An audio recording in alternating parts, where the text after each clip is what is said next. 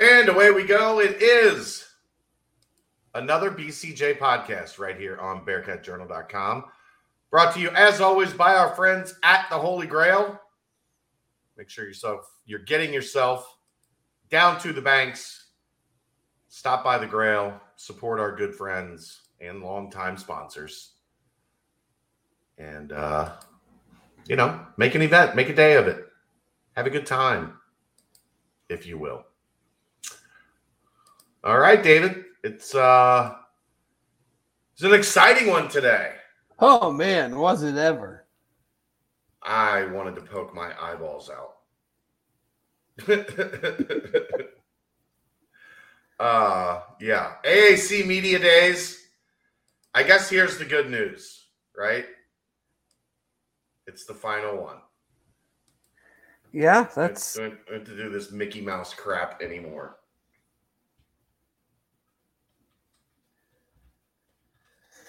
Yeah, it's uh it's something all right. I uh you know it's it's fun to joke about, but and obviously it doesn't affect us at all. We're not going regardless of unless they had it in Cincinnati. Um but it's just it's the whole mentality of like you're not doing Zoom because of COVID. No. So so like what are you doing it for? When when you see basically every other conference that I can think of did some form of in-person you know event. And it, it's supposed to be the kickoff to the season and the kind of like, you know, brag about yourself a little bit. Every commissioner's you know, uh, opening state of the conference, you know, is always about how great we are at this and how great we are at that, and we we won this many bowl games and our graduation rates are this like it's the it's talking season, but it's the, it's your one chance to like get on your high horse and say how good you are. Uh, and they just decide, you know what, we're just gonna like have a Zoom call and and have yeah. have the commissioner sit up there for 45 minutes, Dave. I didn't watch a second of it. I'm oh I'm oh glad I was so bad. Time. He was he was talking about how terrible it would be if you know players unionized and um uh, uh, you know uh, how great the conference is going to be like with a straight face after he read off the six names that were joining the conference. And then he tried to downplay like the success of Cincinnati and, and Houston and UCF as if those aren't the three teams that have absolutely dominated this conference from the day it was, you know. Memphis had a nice little little run. I mean, okay, but they had a, a, a very like a, a two sure. or three year window, and everything else has been Cincinnati, Houston, and UCF. Like, but it wasn't that. It was more like you know Cincinnati was four and eight. Like, yeah, I okay, laughed. At, yeah, I laughed great. at that when you you know someone was asking about you know how do you you know what are, what are your expectations or what, I don't even know the exact question, but you know he his his response was basically going down the litany of every school like he normally does, which always cracks me up. He has to, he feels like he has to say something nice about every school, regardless of how long ago that nice thing actually happened. And he was like, you know, we've seen how Cincinnati has risen or whatever, and just a couple years ago, just a few years ago, they were four and eight. And I'm like, like half a decade ago they Six were four years eight. ago, right? They've won eleven games or more outside of the COVID year where they would have won eleven games or more, like five years in a row. Like I don't think we're really still needing to bring up the four and eight season. It's clearly that's not who they are. you know, he's talking about it's time to break away from the NCAA, and I'm like, uh, okay, is, is your conference going to be involved in that breakaway. So yeah, I, am glad I didn't watch Um, you know, we'll we'll get into the preseason poll. I, I did not write down what our what our preseason poll was, so I need you to to go back and we need to compare how close we got. Rap. What? I think I might have thrown that away. Oh my! The bit is ruined. Nope, I got it. I think I got it. Yep, I got it. I got it. So the uh the media preseason poll is Houston won with one more total point than Cincinnati, but three less first place votes, which makes me question how the like I don't know how the point dis- distribution goes, but like well, it just means there's a bunch of people that voted them third. Right, but does it mean that someone voted them fourth? Potentially. I mean, I, yeah. UCF got what seven first place votes. Seven first place so votes. You would have to assume that the people, most of the people that voted UCF first, probably voted Houston second. I would guess. I would guess. Uh, yeah. UCF third, SMU, Memphis, East Carolina, which brought on a nice little Twitter conversation today that we'll get into as a lifelong Pirate fan. Um, Tulane, Tulsa, South Florida, Navy, and Temple, like actually like a lot behind Navy. so a lot. Not a lot of faith in Temple these days. No. Uh, so how how did we do? So we had Houston and UCF. We were both like basically we were in line with this. Like right. I had you UC first. You had Houston yeah. first. Yeah. We both had uh, UCF third. SMU fourth. We did. Yeah. All right. That was that was out of the hat. Uh, Memphis, or no, we had Tulane fifth. Okay, they're seventh. Memphis six. Okay, they're, they're fifth. fifth. USF seven. All right, they're they're nine. Tulsa eight. Nailed it. They're eight. ECU nine. That was okay. the hat portion. That was our that was our yeah. So that was our only one that was off by like more than than two spots. Yeah. And, and we then, got a couple exactly right. Yeah, we had Navy 10, Temple 11. I, you know, I, they, they could have accomplished this by picking names out of a hat. Yeah. Could have done like a uh, NBA draft lottery pin ping pong ball machine. Right. um here's the thing. And Luke said he probably would have picked Houston first. Uh, that, that Luke is very diplomatic. I, but I think like the reason he gave for it is the exact same reasoning I have. Like they have a really good veteran quarterback. Oh, I'm not saying he's wrong. I'm just And remember, this is this is this was my comment when we talked about it. Dave, the Zoom AAC sucks. We're on to the Big 12. I, I wish we were playing in the Big 12 in five weeks, Richard. Don't get me wrong. Yeah. We, we have to put up with this for one more year, so we have to talk about it, unfortunately. I don't want to by any stretch of the imagination. Trust me. Um, but thanks for the donation. But thanks for the donation. I'm just, uh, you know, I'm just letting Dave know we don't want to do this, or Richard no, we, we don't want to do this either. We do it for the for the love of the Bearcats. Yeah, and and you all, and you all, even though you don't want to hear about it either. um, but back when I said that I would probably have Houston first in terms of a preseason poll, a lot of it was because of of having a veteran quarterback. A lot of it was because they don't play Central Florida or Cincinnati. Yeah, I mean their schedule is definitely you know, just like it was last year, aligned yeah. to give them a pretty good chance of, and you know, would not surprise me one bit if they went undefeated because their non-conference is not. I mean, they lost their opening game last year to Texas Tech. Now they play Texas Tech at home, uh, I think. But a, you know, a new coach and you know all the guy, you know, Clayton Tune coming back and everything that we've talked about. So you know, it wouldn't stun me if they went 12 and 0. Yeah, it wouldn't like if you ask me right now, I think this is the thing. If you ask me right now who's going to be the one seed, I, I would pick Houston. Like I just think that that makes the most sense. Like that there's a chance because Cincinnati has a much tougher schedule that they slip up somewhere along the way.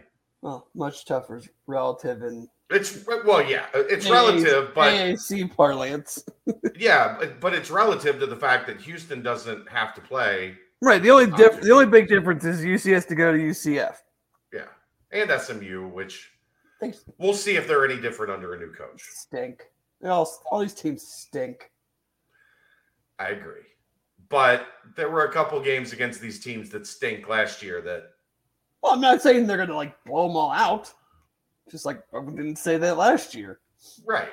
But you needed a veteran group to kind of pull through the fire on a couple of those games. We'll, we'll see if they're able to do that with a less experienced group this year. That's not to say that they won't. It's just we're going to have to find out in real time. Um, but the thing I also said uh, uh Alton McCaskill, and he's out for yeah. the year with a torn ACL. Yeah, he got hurt in spring ball, right? Early yeah. in spring ball. Uh-huh.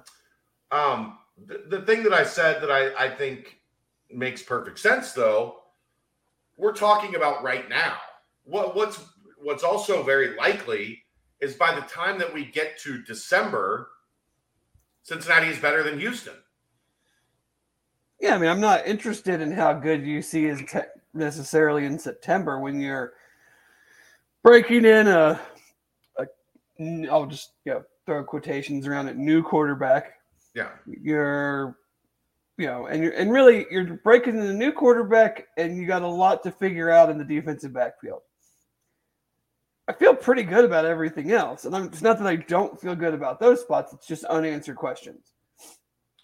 Correct. So um, so yeah, I would, you know, great. When you're doing a preseason thing, like right, the preseason the thing is always going to be are the, the unanswered questions. The preseason thing for UC is is that they lost a bunch of dudes, which is factual. They lost a bunch of dudes. I mean, it like kind of shows you how real. good they are, what people think of their depth, and and what they're able to do.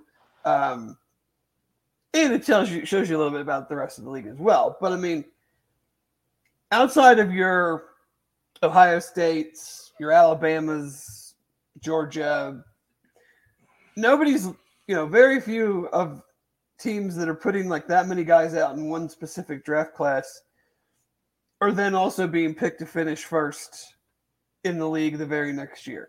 Right. That's an Alabama, Ohio State, Clemson thing, right? Yeah, you lost half of your, you know, half of your starting unit uh, collectively to the NFL, and we still think you're better than anybody else. Like that's that's that's generally reserved for rarefied air. Yes. Um, but I, don't, I mean, I can I can I get to my my one takeaway from today? Is it the same one we talked about earlier? Yeah. Yeah because it's hilarious. You know the worst, the, the absolute worst thing in media. The people get on a Zoom call. Like that thing went today till like four o'clock. Oh yeah, like the last team was at like four or four thirty. Yeah, and they sit there for six, seven hours just so that they can ask every coach and every player for a comment on the team that they cover. And I'm sure that this isn't like the only conference that it happens in. Well, but like, but but the but other when they're in person, like you've traveled there to cover a like, specific team, and then when your team right. isn't there anymore, you're not just paying extra nights in the hotel room. Right. Like Tennessee was Thursday, last day at SEC Media Days. I'm pretty sure that most, I mean, maybe some did, but I'm sure that some showed up on Thursday. They didn't come on Monday to ask Mike Leach his thoughts on Hendon Josh Heupel and right. and the and the Vols this year. But on the AAC call, you have media, multiple media people just, hey, Coach Fickell uh, just wanted to get your t- thoughts on what uh, Dana Holgorsen's been doing. You know what he's been able to do down in Houston. Like, what is one? What is Luke gonna say? Right. Like, I wanted him to say, "Well, yeah, it's been fine. We've kind of kicked the shit out of him every time we've played him, but you know, he's got things moving in the right direction." but no, he's gonna be super. They're polite. no, they're no Cincinnati. Yeah, I mean, he's doing all right. You, I'd been like, did you watch the AAC championship game? like, he's gonna be super polite and say, "I'd have voted them first too because they got a quarterback and Dana's really got it." Like, but like, I as some as someone who would then consume that content, I don't care what you know some other coach says because I know what he's going to say. What is he going to say? Right. I just like Nothing you said, I, of, I can't I can't imagine interest. just sitting there through all those zooms just to ask what you know Coach X thinks about what this other team is doing. Raise your hand in the Zoom call. Wait for your turn have to be attentive and pay attention to the whole thing. did you change your last name? Uh, no, why? Because Chad Brendel, Brendel yeah. was asking was asking questions today. Whatever. You should have just been like, "Yeah, this one's for you, Chuck." Like, how come you cut us out of the media poll? it actually is not for Coach Fickell. Yeah, Chuck. Uh, we voted last year uh, but this year we didn't uh, we didn't get the invite. Can you uh, can you elaborate on on what happened? Is there anything is the names out of the hat thing? Is there anything in the poll itself that you just personally, uh, uh, aside from our sophomoric uh, ideas, is there anything that jumps out to you as I don't know something Not that really? I mean, it's part of it, I guess, is that I don't care. Well, that's enough. Yes, I agree. Uh, so I, I don't know. It doesn't. I do. Like, I do have a a, comp- a comparison I wanted to run by you. Okay. So today on the Twitter, our good friend Meg Mo Egger and uh, Meg Megan Coffee, who used to be with UC. Yes. Uh, got a, had a little Twitter bet on who would finish higher, Memphis or ECU. And I jumped in and said I want some of that action on ECU. And so there was, you know, some fun back and forth. And uh, Justin Williams, also a good f- friend of the show, said that I just can't quit, as in me, like Dave just can't quit the AAC and I sent him a gif of Tyrone Biggums. and it made me think, is the AAC, is Tyrone Biggums the AAC? Uh like they show up at the at the like CFP it, meetings and they're like, like for the five o'clock yeah for the five, five o'clock free crack giveaway like I want to quit them but I but my team is still there so I can't fully quit I'm trying to go to rehab, but it's just not it's just not working. And then I get a flyer. It's like I'm here for the five. Is this the five o'clock free crack giveaway? Yeah. Like the AAC is like free crack Friday. It's like bad. Like I won't I won't throw a specific state out there, but just like bad, bad state redneck white trash drugs. Yeah, I mean, kind of. Well, and it's also because we like we we can't quit it yet. No. Like, even if we wanted to go cold turkey right now, we can't. But like you know like, me, I'm like a full consumer of pretty much all football. Yes. I feel fairly confident that next year I will not consume any AAC football. Yeah, I, I will have absolutely zero interest in the AAC. Like I already do not consume much of the whole novelty of like action. Yeah, I don't. Uh, I don't. I, I will watch. I will watch like some Sunbelt stuff that they're getting getting very good, and they've got some interesting programs and whatnot. But like, without UC, UCF and Houston, like, who cares? Right. Like, what? What are you like? What are you watching? Right. There are no brands left that really move the needle. No, you're right. But yes, I just kind of thought like the conference is Tyrone Biggums. Yeah, I mean, I guess the only the only difference there would be, you know, you, you, you giving up like going cold turkey is not an option because I think if this were a drug, and we get to neck like we get to uh the last basketball game of the AAC tournament. Yeah, but like then I'm moving up to like the bougie drugs that you get in like in like the big parties in Dallas and I'm not I'm not showing up because someone handed me a flyer. No. We're here because we have to be here. Yeah. I gotta get my fix. It's yeah. not a good it's not a good fix, but it's bad for your health. It really is. This league. It really is. It's it's very hard to be a fan of a middling SEC team. So I still watch like a lot of SEC football. And then I'm just like, oh yeah, let me flip over to the SMU Memphis game to see if that matters for UC. And then you're like, can I change the channel? Do I hmm. have to watch this? And then instantly you're like, what other games are on right now? I mean, and I don't, I don't believe this for, and I don't believe this for one second. But it's like, part of me is kind of like, you know, if UC took like one or two losses early in conference play, like, and I didn't have to watch the rest of this, the other teams all season, that wouldn't be the worst thing that ever happened. Right? You're like not in the running to make the, the conference championship. You don't have to watch any of these other crap fests. I think Luke would disagree with you there. Well, he should. He's the coach. I'm just a right. fan. Um, yeah, I mean, basically the only conference champions have been Houston. No, Houston's never won it. Didn't they win right at the beginning?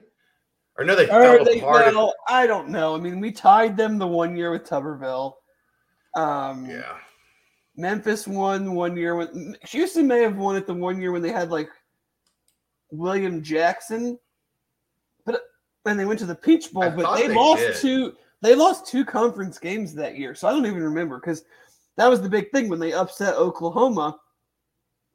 Temple beat Navy in a conference championship game. That shows you where the the American Athletic Conference is. Um, but I don't remember because I remember like the whole big thing while UC was making their run last year was the talk was how Houston had the chance when they had Ed Oliver and they beat Oklahoma the first game of the year, and then they beat Louisville, but then they lost to Navy when they were like six or seven and zero, oh, and I think they lost again in the regular season. So I'm not even sure if they made the conference title, but I do remember they beat um, Florida State in the Peach Bowl, so maybe they would have had to have won it to get the new. I don't know, but yeah, Memphis won it at least once when they beat uh, when they played Penn State in the Cotton Bowl. Central Florida won it twice. Uh, UC's obviously won it twice. Temple won it once, and then I don't remember. Shit, I don't even remember back. Like I remember, UC beat Houston on the in the last game at Paul Brown to like three way tie. Uh, one of Tuberville's the first two years. I don't know if it was the first or the second. Right. Yes, Richard. We had like I could not be less or more apathetic towards something than I am. Yeah, I just don't this. care. And you know what's going to be even worse, Chad? Basketball season. Oh, because it's just man. longer and there's more damn games. Yeah. But again, thank you for the donation. Yes, thank you, sir. Richard, you're awesome. Thank you. Like but, football uh, season, football season flies by because it's it's, it's one game a week. It's Saturday. There's 50 other games on, and you can pick like basketball. It's like okay, UC's playing Thursday night against Tulsa, and there's only two or three other games on, or you know, it's going to be oh my god, 18 games. Oh, here's yeah, and and with football I hope we're very exciting, even if we don't win. Just be very exciting. with, with football, there's a rhythm to it. like there's a there's a pulse to it, right? Like Saturday's the games, Tuesday is the the media press conference, all that stuff. We get to go to practice. The BBP on Monday, the BCJ pod on Thursday. Like there's a flow to it all. Basketball, because of the nights, everything gets jumbled around, and you got to rearrange this and move that and do this, and you got to stay up for those like nine o'clock tip offs at SMU, and like Oh my gosh. I I didn't even I have my brain hasn't even gotten to that yet, Dave, that we're gonna oh. have to go through another basketball season in this league. Six o'clock Sunday night games, nine o'clock Thursday games. Oh six o'clock NFL like uh, or four o'clock NFL Sunday games. Like I want to gouge my eyes out. I mean, that's the other thing, like with the Big Twelve, is you get into an, a cadence. Now I don't know exactly theirs, but then and things might change depending on what the TV contract comes. But it's like they're on Big Monday, they play on Saturdays, and I don't know if it's th- Wednesdays or Thursdays, but it's like that's it. It's very simple. Oh yes, Matt. Matt mentions the annual twelve o'clock Sunday tip in Greenville or like the, the, the one o'clock Super Bowl Sunday tip off. Mm-hmm. Because tons of people are amped up for that. Yeah. Oh, I mean, yeah, I'm getting sad, man. We need to move on to another another topic. Although we do have, you know, it's it's a ways away, but we have already started putting our uh, heads together on a uh, possible you know, maybe a little bit of a celebration for everybody. That weekend's going to be it's going to be threading a tight needle because it's fourth. It's essentially Fourth of July weekend. Yeah. Oh yeah, for um, sure. I mean, July first, twenty twenty three is on a Saturday. The fourth will be on Tuesday. So everybody's going to be partying that Saturday, probably, really, right? Because Sunday you're going to have to get up and go to work. Monday night people will be partying, but you'll have work that day. Um, you know, I don't know. I mean, some places might give you work off on Monday. Give you a three day week. I got the fourth and fifth off this year. Well, good for you. I know. Uh, but yeah, I'm sure we can still drum up a nice little crowd. Yeah, like I, I just mean like venue wise and like like. Sure, sure how how hard in the paint we can go. Oh, I'm gonna go gonna hard be, to celebrate this sucker. Yeah, it just I I don't know, Dave. I like Aresco was talking today, and like my eyes just glossed over. Like I. Well, it's because we've heard the same shit from him for a decade. Yeah. It, and like, nothing really changed and and nothing and and that that necessarily is not his fault. Like there's so much, you know. Yeah, I'm not blaming it on him. I'm just saying in general, like nothing really changed. Yeah. Oh well. I didn't. Uh, it, it, how interesting was AAC Media Day? I didn't see any comments on Twitter at all today, really, from any of the coaches outside of Luke Fickell. Uh, I didn't see uh, any comments from like any national media person. That's what I'm talking of, about. Yeah, maybe like uh, I think Chris Vannini tweeted about Aresco saying that they should break away from the NCAA. Um, but that was that was def. I think that was like it. Yeah. I mean, yeah, I don't think he's a bad guy. Like I don't hate Mike Aresco per se. I just I don't care anymore. Like it's no. um I, I know somebody in this situation right now, right?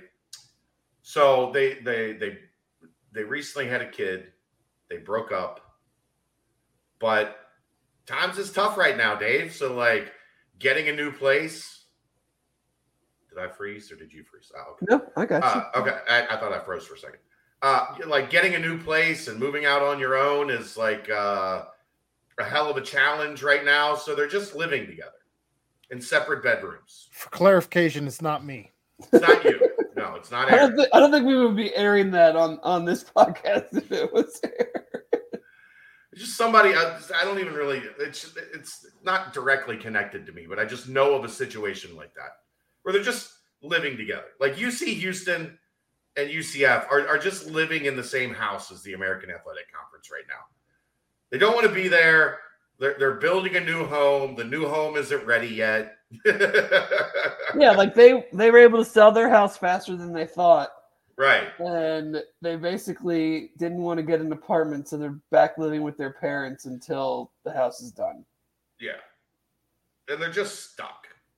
Just stuck. do you want to call your parents the AAC? I'd, I'd rather call your parents like the ex that you don't want to be with. No, that's fine. You call your call your parents the ex you don't want to be with, or the AAC. I think you meant the, the AAC. AAC. right? You don't want to be with the AAC anymore. You're just stuck living in the house. Like I don't know if you want to compare your parents to the AAC no. in that in that. uh Certainly not mine. Right. So yeah, it's like the ex that you broke up with, and, and you're waiting on your new place, but you're not able to move into your new place yet. So you just got to go through the motions for for a couple months before you can get out. And and and Rich Richard nailed it. It's total apathy. Total. I I don't like. We're gonna have to do these podcasts here in like two months. Um. And and I'm not going to care at all. No. Didn't SEC media members steal your draw out of a hat to pick preseason rankings? Vandy got a first place vote in the SEC East. Here's the thing, Jason. I actually appreciate that because it's someone just totally making a mockery of yeah uh, a, a preseason media poll. Like, yeah, I'm going to vote for Vandy because guess what? None of this matters. Right. So and, I, could, and, I, I could vote for Georgia. Okay, just you know, oh well. But at least we we honored the sanctity of it by saying these are the three teams at the top. These are the two teams at the bottom. I have no clue on these teams in the middle. So we're just going to draw them out of a hat. Because they're all the same, man. I mean, we still get Tulane and Tulsa mixed up. How, when, when did they join this league? Like 2013? Yeah. We're nine years in and still don't know them apart. Uh, if we get dumped by the hot conference, will the ugly conference always take us back? The AAC would trip over themselves to take back Cincinnati, Houston, and UCF. They'd probably kick out Temple. Yeah. They, would be like, uh, yeah, yeah, come on, come on back. You, you guys look, you're looking super hot. Have you been working out? yeah. Is that, are you on a diet? Man, you look good. Feeling the biceps, like, gosh. Yeah. please bring your money back to our conference. Yeah. Please, pretty please. Uh, yes, they would always take Cincinnati back. I'd rather be independent. See what happens. We've done that before, right? It didn't go so well. I think it's one of the 19,000 different conglomerations and conferences and that's the thing I laugh about with conference realignment. You got all these fans that are losing their minds because they they're just used to the same thing for a hundred years. And I'm like, UC's been in like seven conferences since I've been alive. That's it. Feels like more. Uh, I think that's it. I know I'm being sarcastic. Metro, Great Midwest, Conference USA, Big East, American, and now Big 12. So is that six? Were they independent at all in your life? No, I think be, they were. That might be in my life. I think they were independent. I think they were in the Metro um, when I was born. Yeah, that might be in my life. I, I guess the question though is, does it? Does it? I, and I know Aaron time stamped us, and we're just continuing kind of on with this line of conversation a little bit. Does it take away from your anticipation of this season a little, knowing that we have to go through it in this league one more time? Um, I'm not sure if it takes away my anticipation. I think the thing that I've noticed is and maybe it's prisoner of the moment, and maybe things have been this way the last couple years, but I feel like we're like a month away from the season, and nobody's actually talked about any football yet.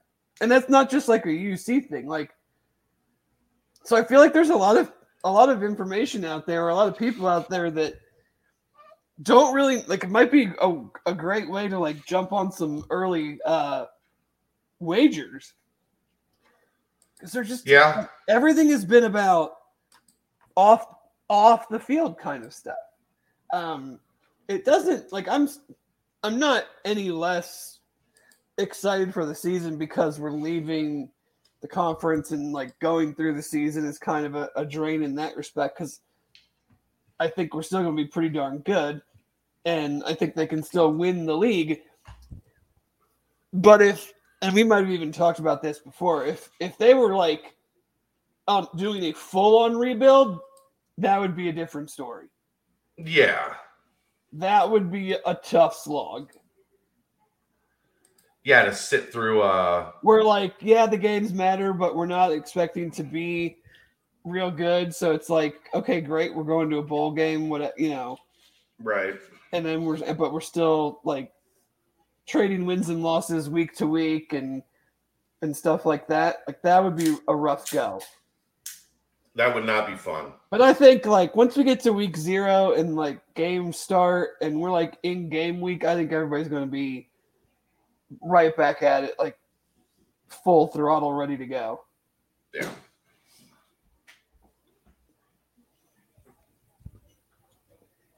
Okay. Yeah. Great. Thanks. my daughter's distraught. What happened? She went to the Reds game today with my dad and has a t-shirt tan. Oh no. And it's messed up the tan that, you know, the the perfect golden brown that she oh. has uh she has worked on all summer. Oh, you know, what a She's got tan lines right here and right here, and oh, she just no. walked in and she was just despondent. It's like can't even form a sentence. Recording like it, it, it, So she was. I think one, you'll survive. She was one of the twenty-seven people there. My dad got free tickets, so I think everybody there got free. You're right. I guess one of his friends' companies, uh, you know, has like season tickets, like and right next to the diamond seats. Can't, can't give them away. Right. So they ended up with my dad, who has no connection. It, it actually wasn't his friend, it was his friend's daughter's company. so she gave the tickets to her mom. Her mom gave the tickets to my dad. And, you know, it was such a good time. My stepmom left in the top of the second inning and went to like the air conditioned like restaurant that's there. Yeah, I would too. And sat there on site until everybody was ready to leave. Yeah. We're going to the Bengals practice on Saturday, and the Reds play later that night. I'm, I'm sure there's going to be more people at the Bengals practice than the Reds game. Did you see the pictures from the Redskins practice the other day? I did not. There was like seven people there. Yeah, well, you know, that was embarrassing. Yeah, embarrassing. The Redskins aren't, or the Washington. What are they called now? The Commanders. Yeah, the Commanders. I'm sorry. That was politically why, incorrect of me to call. Why didn't you just keep the Washington football team? Like that's not know, bad that at all. Awesome. And I now their uni- their uniforms stink too. Yeah. Uh, your wife does not love your farmer's tan, Matt. She just tells you that. But yeah, does, she's been she's been working on a sexy. she's been working on a Aaron's Aaron's girlfriend does not love his farmer's tan either. But that's why he wears shirts cut to the nipples. and I have to tell him, Aaron, you can't have your nipples on YouTube. is, that against, is that against the rules? No, it, it's against uh, BCJ policy. BC, BCJ policy? Our BCJ po- we have an anti-nipple. Policy. Our uh, protocols and procedures book is is pretty thick. no nipples. Uh, all right, let's get to let's get to uh, camp. Starts next week. I don't know if I'm allowed to say this yet. I, I guess I'm gonna. You anyway. shouldn't. I mean, I think they'll survive at this point. uh, the, the, the tentative plan. How about if I say it like this? The tentative just, plan. just get our access taken away. No, the tentative plan will be uh, Wednesday on campus. They report Tuesday, practice Wednesday, go to higher ground Thursday, practice Friday. So we'll be at practice Wednesday and Friday next week. Um, so look for that as we'll have our usual camp reports um, every day and nightcaps every night and a couple podcasts a week. So uh, you will be getting all the camp information you could ever wish and dream for coming from Bearcat Journal here over the next, I think it's it's almost three weeks, like two and a half, a little over two and a half weeks uh, of camp.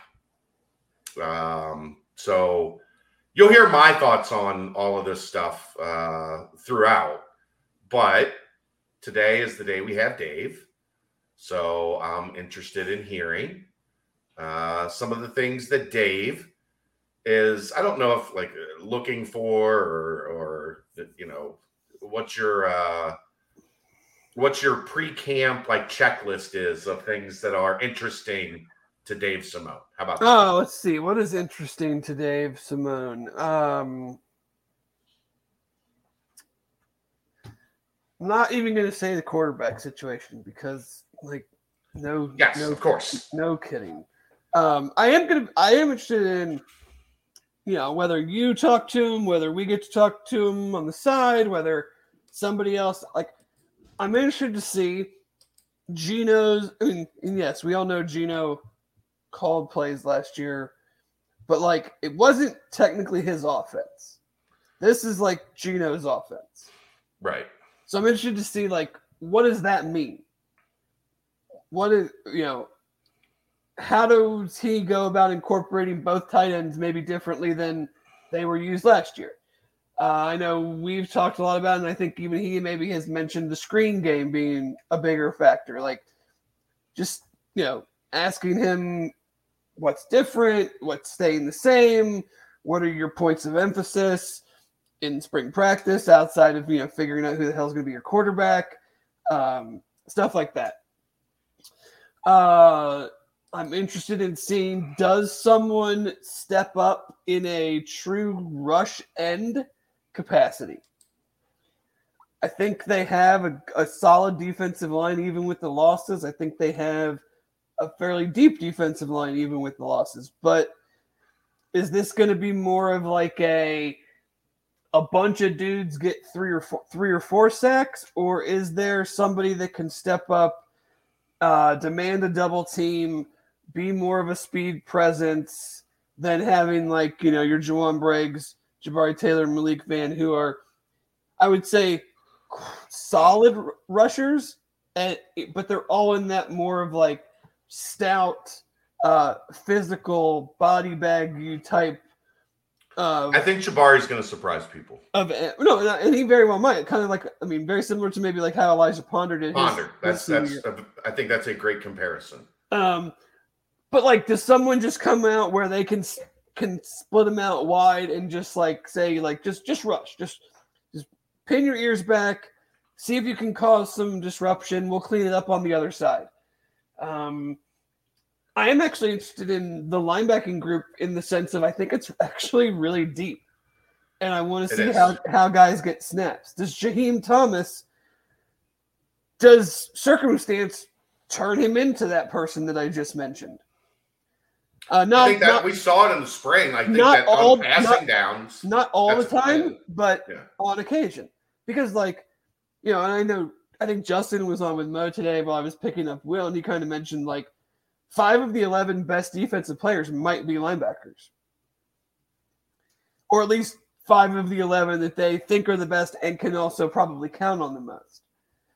Yeah, yeah. I mean, when you're talking about Pace, Van Fossen, Huber, and then and Pace. And, and Pace. Like, how do you get those guys on the field if you're going to keep running a 3 3 5? And the most physically imposing might not be in that group in Jack Dingle. Some would say an Adonis. Some would say as an Adonis. But yeah, so I'm interested to see like who who plays what in in certain situations. Are they are they moving guys around? Are they, you know, how how does that all work out? Because you know, some you, you're gonna have to try to figure out a way to get all those guys on the field. I would think. Yeah, not I mean the easiest not way obviously would, together, but right.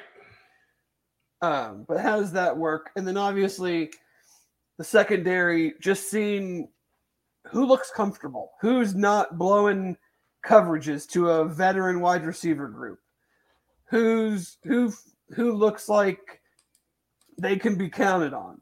Um, you know, who does someone step up, or do multiple guys step up to where you know does Arquon go back into the slot? Does he stay outside? Does someone step up in the slot that allows him to stay outside? I'm um, excited to see Sammy in the slot. Yeah, like, I think I mean, that has a chance to be really good. And he's been he's the guy that I've kind of been you know, we've kind of picked DBs over the last couple years of like and he's kind of been my guy that I've that I'm waiting on. Um, you know, so those are kind of the the high mark ones. Uh, I, you know, how much zone does the defense show in? Um, I think that's a, in in camp. And can, and can those guys play it? Like, it's they're just it's two totally different mindsets. It's there's a lot more trust involved. There, you know, you've gotten these big physical corners, and then now you're going to ask them to play off coverage and pass guys off, and trust that a receiver going all the way across the field is going to get picked up and you know someone's eyes aren't going to be diverted to you know a tight end going across the field when it should be waiting for this other receiver coming the opposite direction behind him. Stuff like that. Like how much zone, zone, the zone question it's one of the things i that aaron and i are going to you know do a little uh nightcap on before camp starts because i think that is the fascinating part of the corner question. Because I mean, Coby played a lot of zone principles. Like he was still kind of in man, but he played off. Um, gave you, a little bit more space to, on the backside. You have to play off because you've got you've got no help. Like you can't just right. get beat like on a on a quick hitch and come up and miss a tackle. Right. Playing that side of the field. Like you have to you can't play true like bump all over the field all the time. Like right. he's got to play off a bit on at the field. But the boundary, like we're not going to see. They don't have anybody at this point, and maybe it, somebody will emerge uh, over time. But you're not going to be able to just press man the, their number one receiver, have very little help over the top from the boundary safety, and just think like this is going to work the way it did last year. No, dudes will be running free all over the place. And like if you remember when Tressel first started running the defense, there was a little bit more zone than I think that they wanted to than they wanted to play. And then as he dialed in over the course of the season, it got back to a lot of like the, the Freeman stuff. But if you look back into to to Tressel's background, it's you know there was a lot of like zone, zone blitz, like zone pressure type stuff that you know maybe now we see him be able to get into that bag a little bit more mm-hmm. because the defense is going to be um, quite a bit different than last year's group that had essentially played three years together. Right you know, outside of a couple different spots that that had guys leave, like that was a group that played a shit ton of football together. So um the zone question I think is is really interesting. Um Matt's a stop and run is my biggest question. Well, this is a defensive line that I think is much more designed to stop the run than than a year ago. Like and, I, I think you would agree Brooks was a Brooks was outstanding. He was awesome but he was a three tech, like rush guy, get up the field guy. He wasn't yeah, a he's run three stopper. tech playing zero because they run three through five. Right. So now you're getting to a zero in in Briggs. He used his quickness more than you know. He used his power too, but I mean his his first step was what won him yeah. matchups. And your linebacking core, even like I think you're more athletic. Uh now? Yeah. I mean, Jaheim's more athletic than Dublanko, but Beavers was a hell of an athlete. No, but that's why I'm, that's why I just said that. Because if you're talking about stopping the run, you're talking you're typically talking about the middle.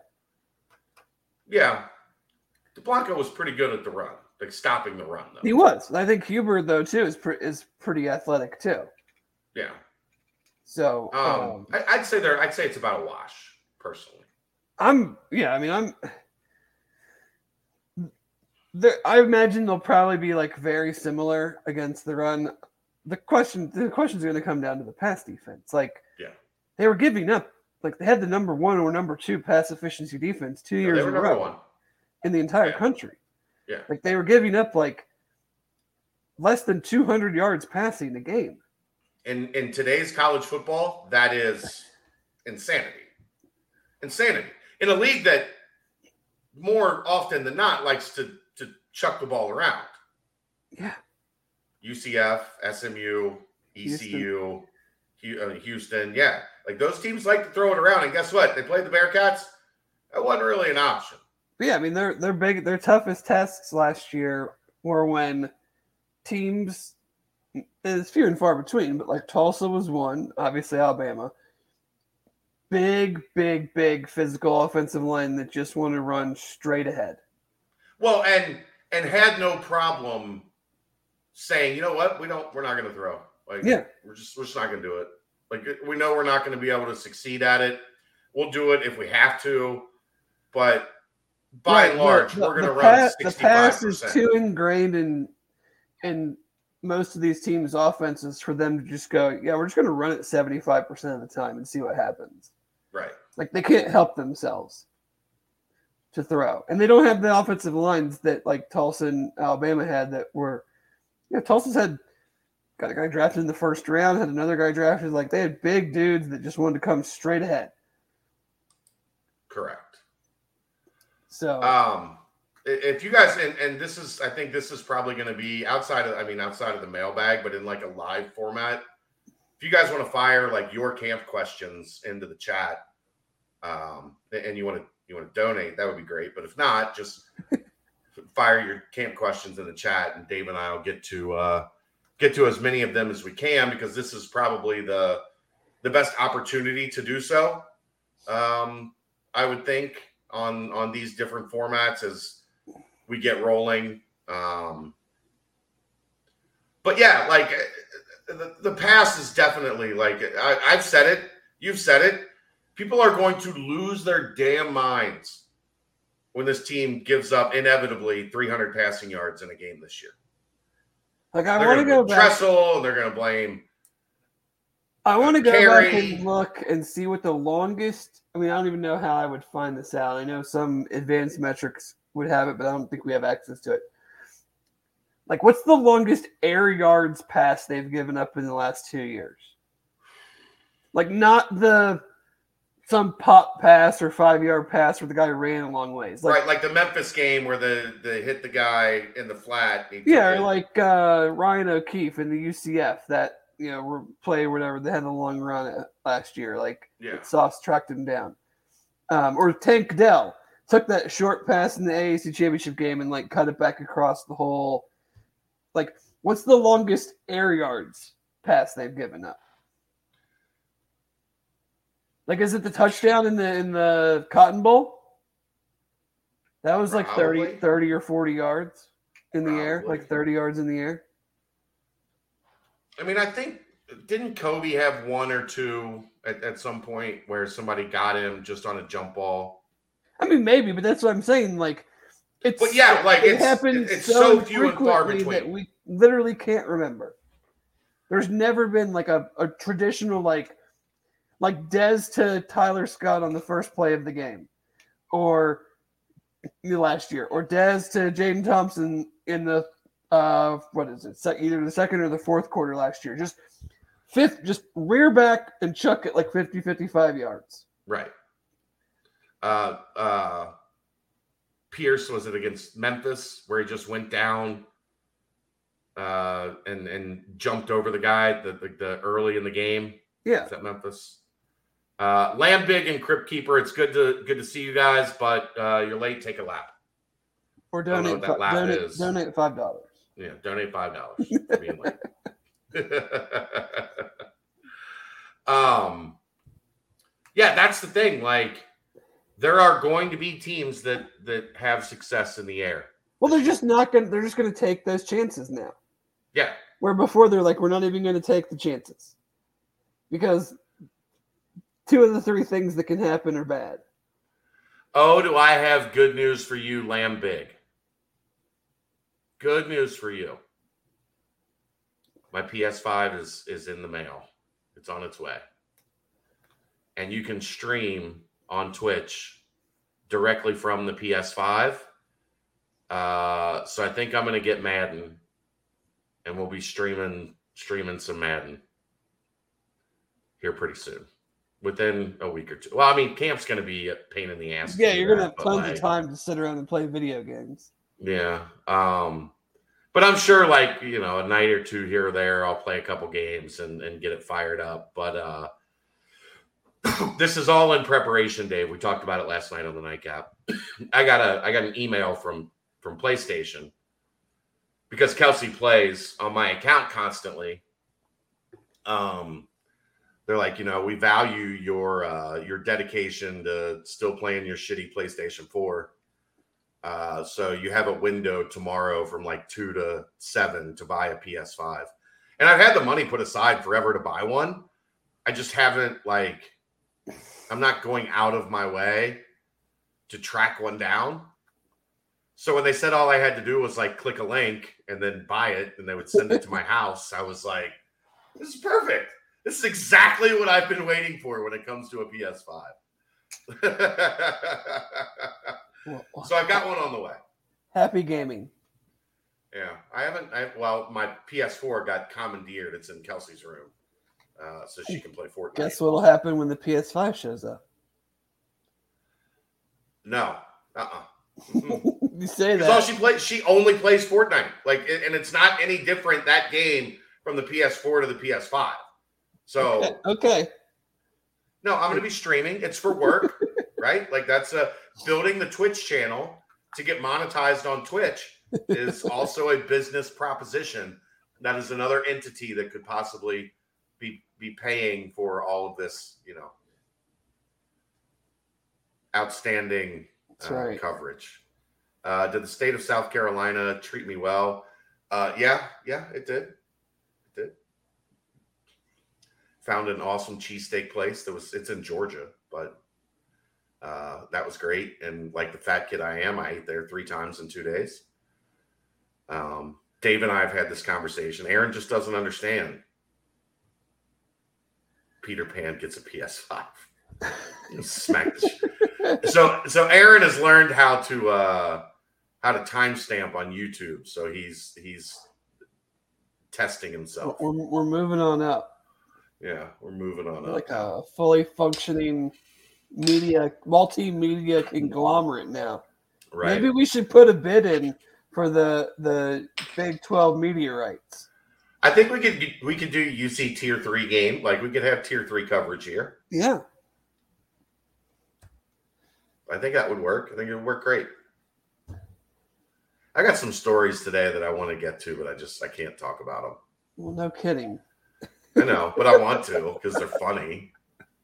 Like they're funny stories. All right. So what what's what's next on your hit list here? Uh, I don't have much, man. I mean, I, I was hoping we would get some like uh like what questions you guys have about camp and things that that you're looking to hear from me or hear from Aaron or hear from Dave when he's able to make it out. Um, I was hoping to get like a little segment out of that, but uh, no, I think we have. I think we've zeroed in on a potential co-host for Dave.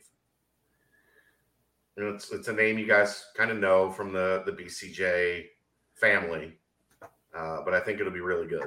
So I think we're we're we're pretty good on that. Yes, ex- excited about the direction that this is going. You know, threw that out on the Twitter a week or so ago. Did not expect the uh, overwhelming, overwhelming interest.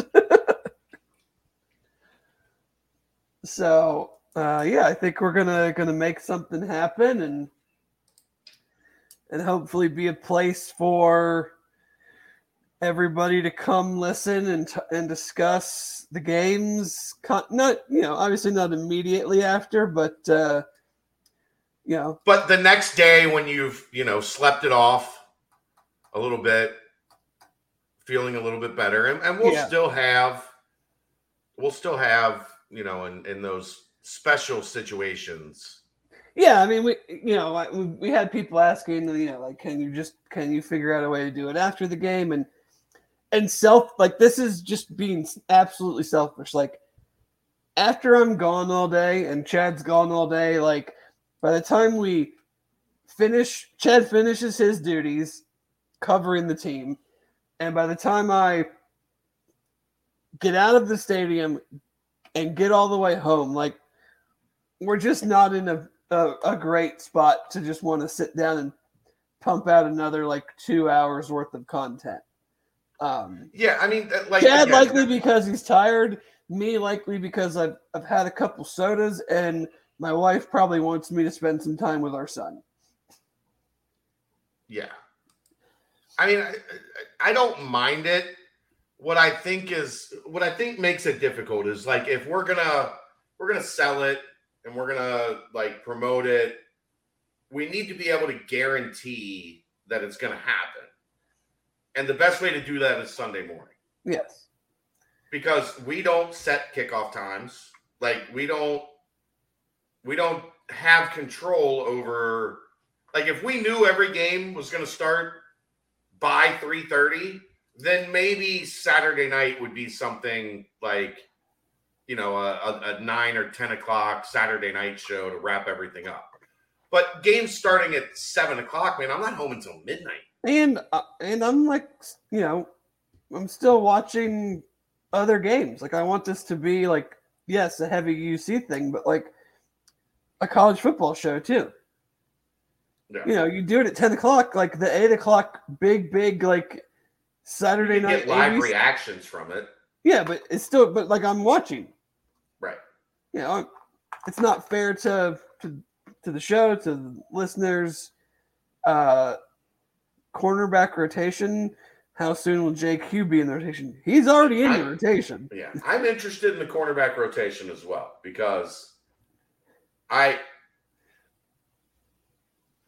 I, I know what like sometimes I, I I and I love Justin, but sometimes I see what Justin writes and it just doesn't match and and a lot of this, like you know, Justin's reporting and gathering information. Um, I, I I'm still a, you know, we talk about being a Marvin Lewis disciple in in one specific way. I see better than I hear, and I saw Arquon Bush taking a hell of a lot of reps at boundary corner in the spring. So if your intention isn't to play him at boundary corner, why why was he taking so many reps there? Like, are we sure? Are we sure he's going to be the field guy? And, and he might be. Yeah. But I, I, I just I, I, saw a lot of him lining up at the boundary. Um,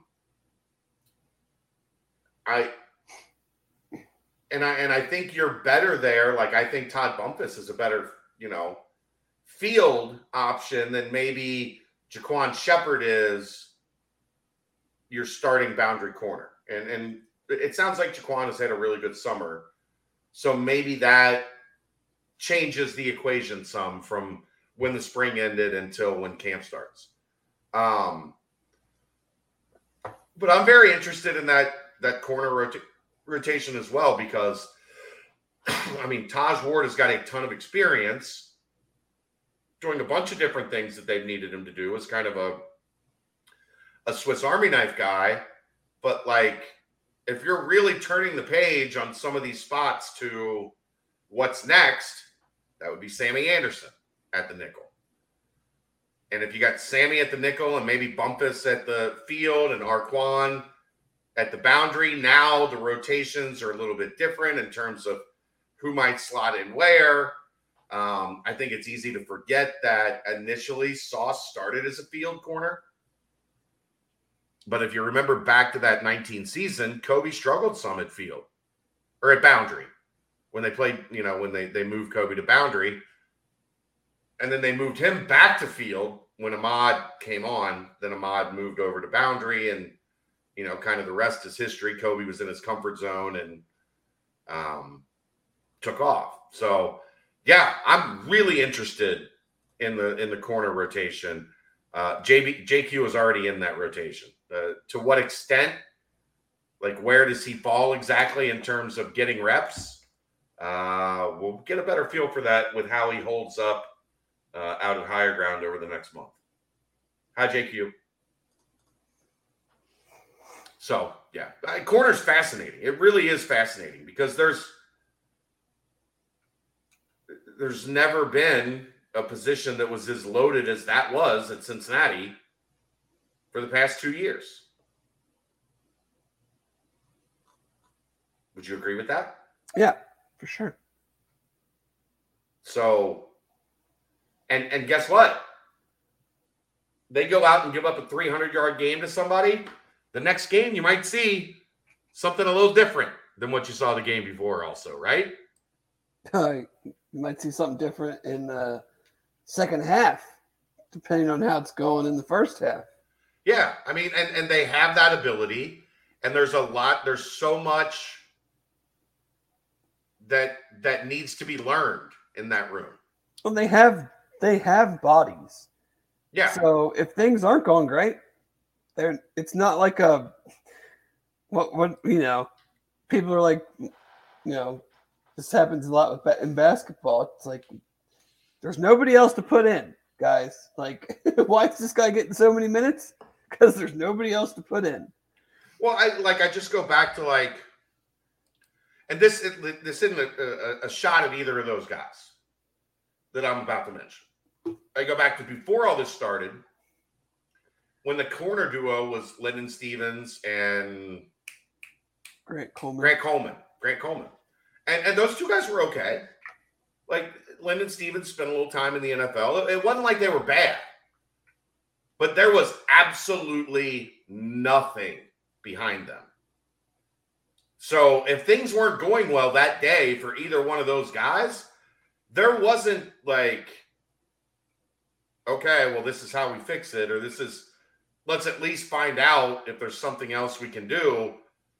Like that was as thin as the position I think has ever been in my recollection uh, over the last 16 years, where those two guys were were serviceable to solid, but then it dropped off to like walk on level after that.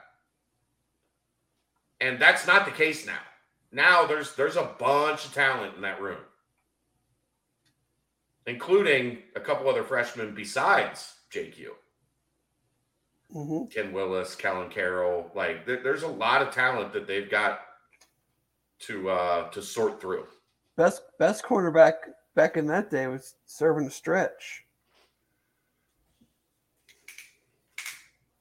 There was a NFL caliber cornerback that should have been on those teams. Let's just leave it at that he would have fit in real well. No, he wouldn't have fit in real no, well. No, not at all. Not, not with this group. Maybe with the last group. Talent wise, he would have fit in real well uh, with with with those guys that just left. But uh, yeah, could you imagine him in the nickel with Sauce and Coby? He was playing somewhere last year. Yeah, he was supposed to be at uh, Pro Day. Oh, really? Yeah, that was like the the rumblings that he was going to be at pro day to like to get in front of the NFL guys. Uh, what is he playing in Canada or? No, he was in college last year.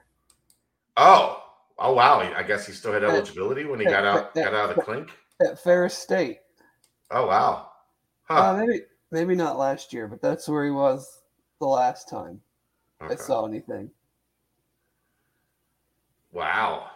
He was there in, I think, in at least 2020. So maybe not. Yeah. Um. Yeah. At was At was really really talented. That was my dude. um.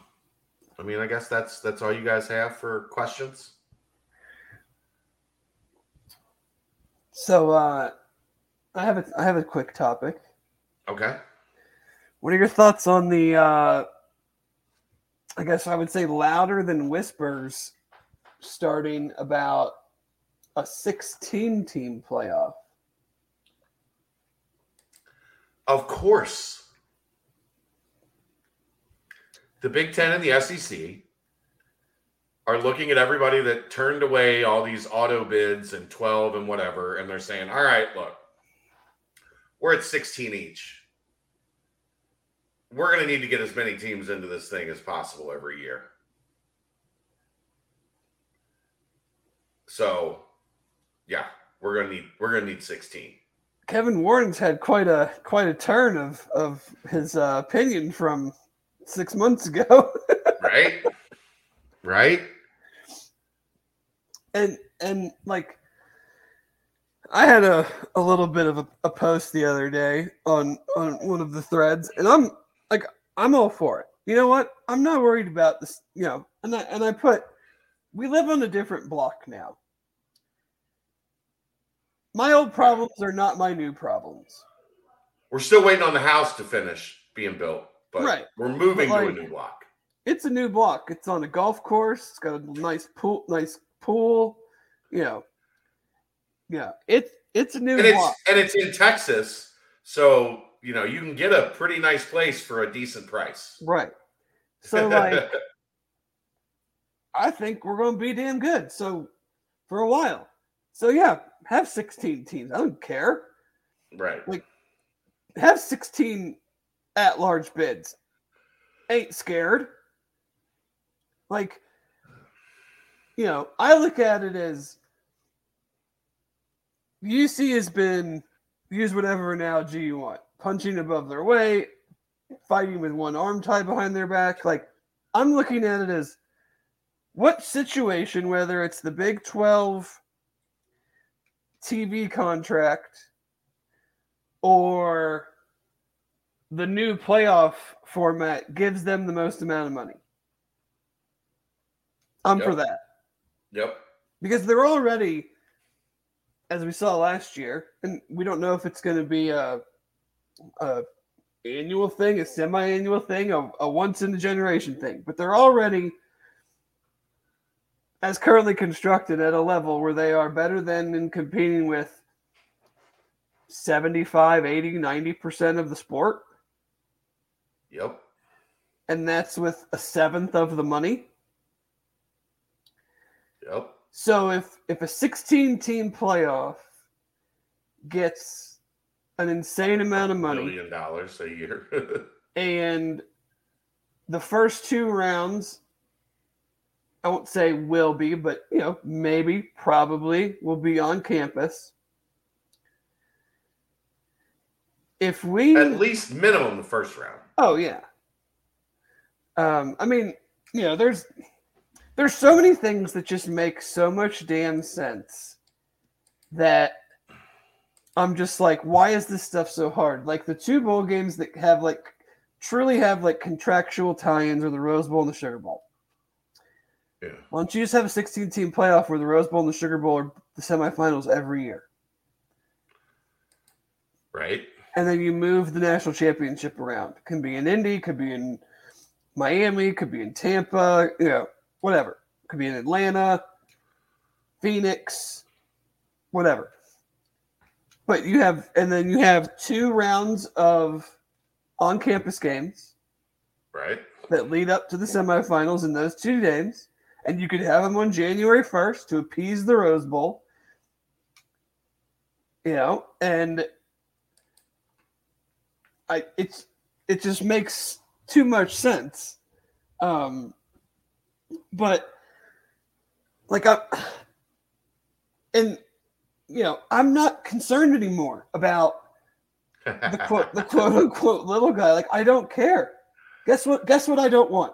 I don't want auto bids and some ten and two American Athletic Conference team that finished 23rd in the in the poll automatically being in the playoff. Thing, things change. I, I don't want that anymore. That's, I'm with that, you. That's not a true playoff.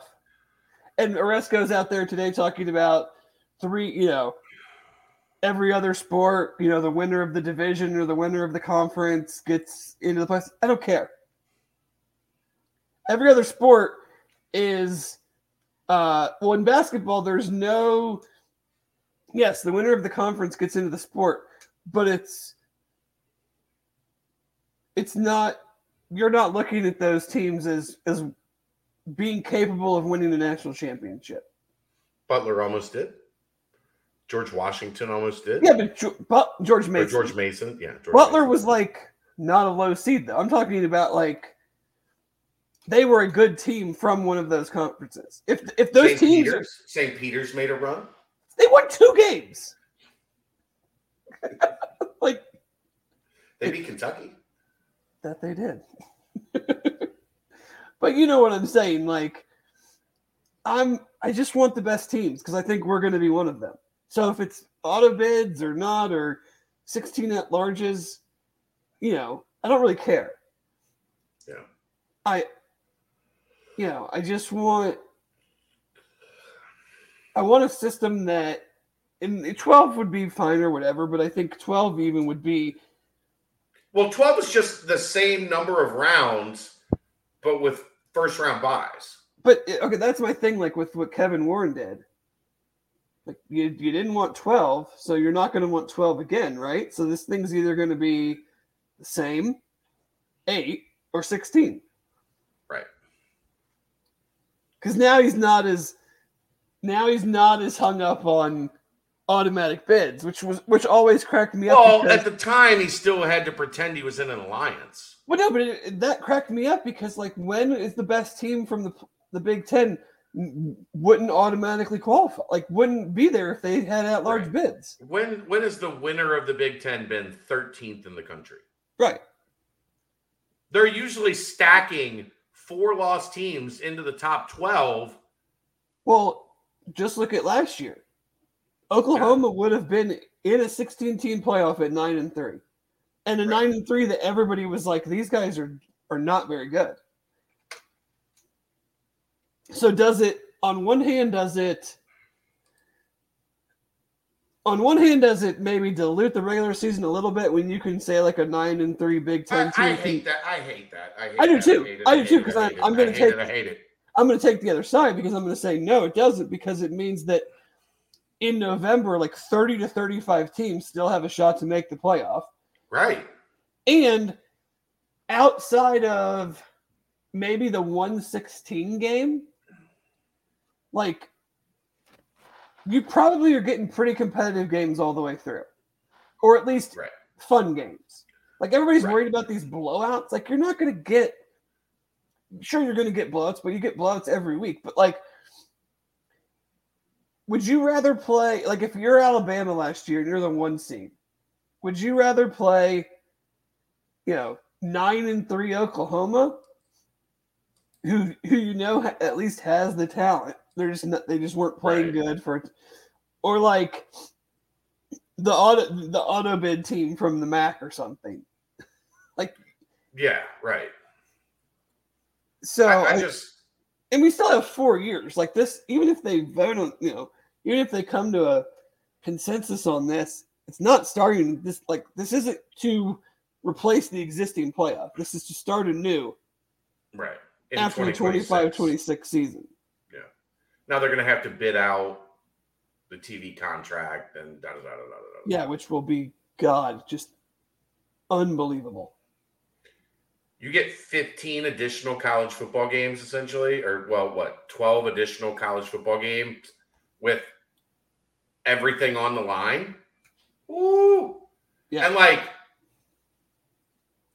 what does Alabama look like in an uh, in a an extended playoff last year without Metchie and Jameson Williams.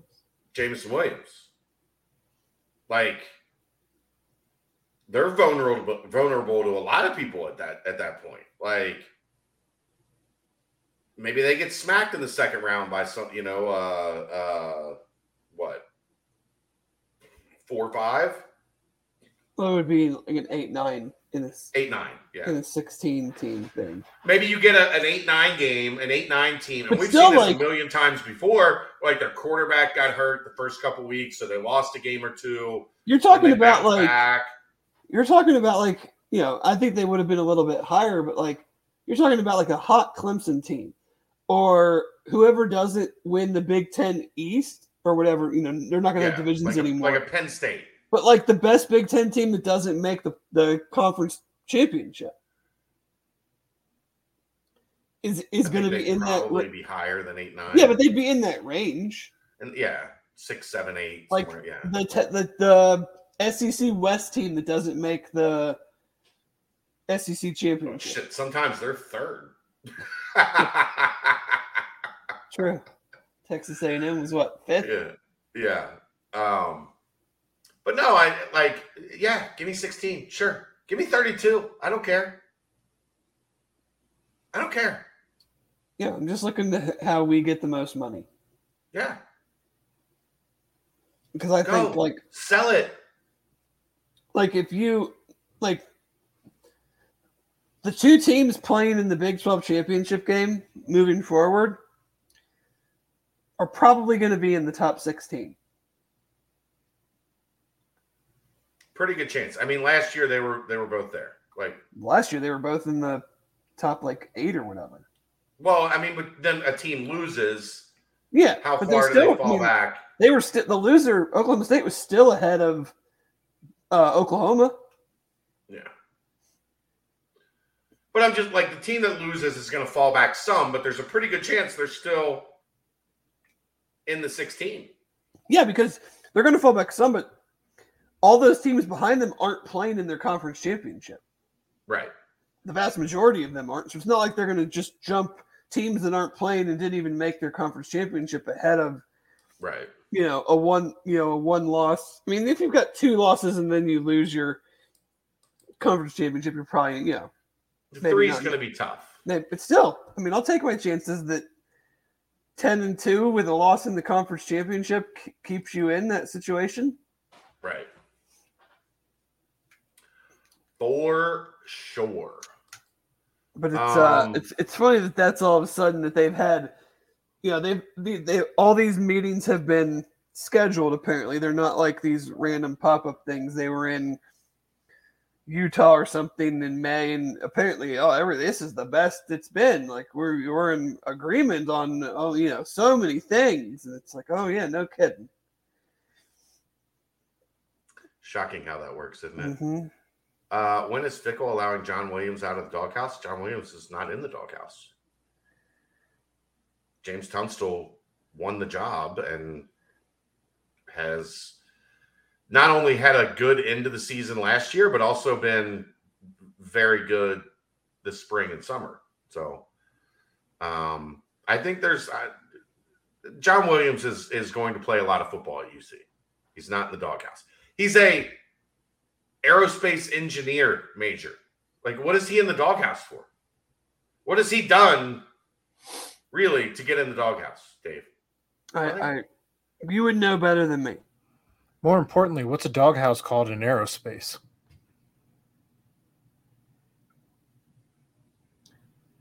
I don't doghouse? know. A doghouse? In, in space? I don't know. I don't know that a house for a dog would be a thing in space. I don't know.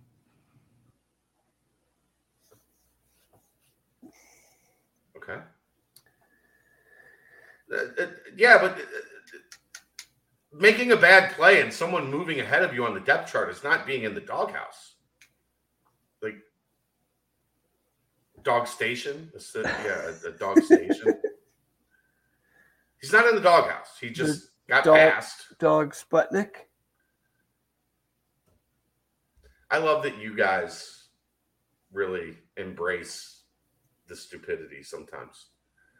Um, no, he didn't play after the Indiana game, but it, w- it wasn't because he was in the doghouse. It was because James another, another guy was playing better. Won the job. Um, PFF ranked off-ball linebackers. This I I hate this off-ball line on-ball linebackers, off-ball linebackers. I think it's such a dumb like distinction. Can we just can we go to middle linebacker and outside linebackers again? Sam, Will, and Mike. Yeah. They, they had good names. They were easy to identify. Quality, quality kids from you know GCL Look, program. I've made this adjustment to field and boundary for everything. Can we? Do we have to keep inventing new things for things to be called? That's all. Yeah, because you got to sound smart. Right. you got to be lingo. Um, Ivan Pace, number five, Deshaun Pace, number 24. To that, I'll just say, come on. I, think one is too too high. I think one is, one in the place. Is too I, low. I, I, think they should. I think they should. I'm not saying they should be switched. I think they should just be closer together. Yeah. I mean, I don't know. Uh, I couldn't tell you another linebacker in the country without reading the article, so I can't tell you. I can't tell you whether it's right or wrong on its face. Uh, but it that's a that's a pretty you know hey if he plays like the fifth ranked ranked linebacker in the country UC's defense gonna be in a pretty good spot. Off ball. Off ball. Yes, off ball linebacker. He's not he's, he's he doesn't play on the ball. Dude. The thing that cracks me up about that, and I probably don't even know uh, 100% to where I would probably say something and it would be wrong. So I'd make myself look like an idiot. Like, how many people, like, what's the percentage of people reading that actually know what an on ball versus off ball linebacker is? Well, it's PFF, so it's supposed to be for the nerds, right? Still, like, well, I'm just saying, like, that's that's that's them talking, like, in their mind, that's them talking to their base. Yeah, you can't just say, like, here's like the top 25 linebackers. Well, outside linebackers. Right. Right. Well, no, because there's on ball and off ball. So these you're even differentiating between those two positions. No, because Ivan Pace plays weak side linebacker and Deshaun play, Pace plays strong side linebacker. Well, then, then the article is the only thing says, that's not listed is middle linebackers. Right. I thought there was an on ball and an off ball. Right. Outside linebackers are off the ball. Middle linebackers on the ball. That's I guess. I think that's my understanding of exactly. it. If I'm wrong, like somebody let me know. I'm making myself just my point that I just made.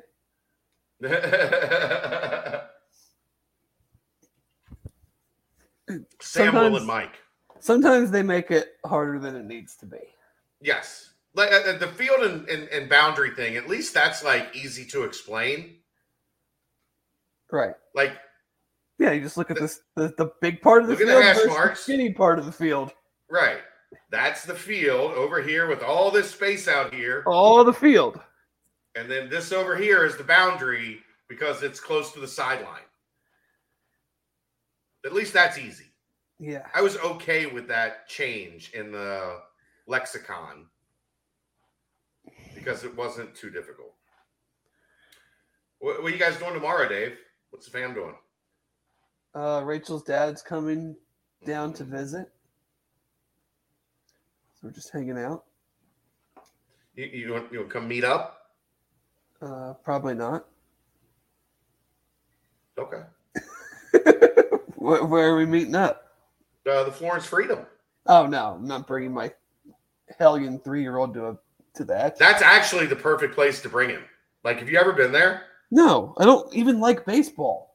Yeah, they have a huge park, and you can just drink beer and let him play like down the left field line in this park. You make it sound so simple. Yeah, just let him roam down there by himself with all the well, other. yeah, there's fences, and he'll make friends and yeah, just uh-huh. play for three hours. No, very controlled environment for him.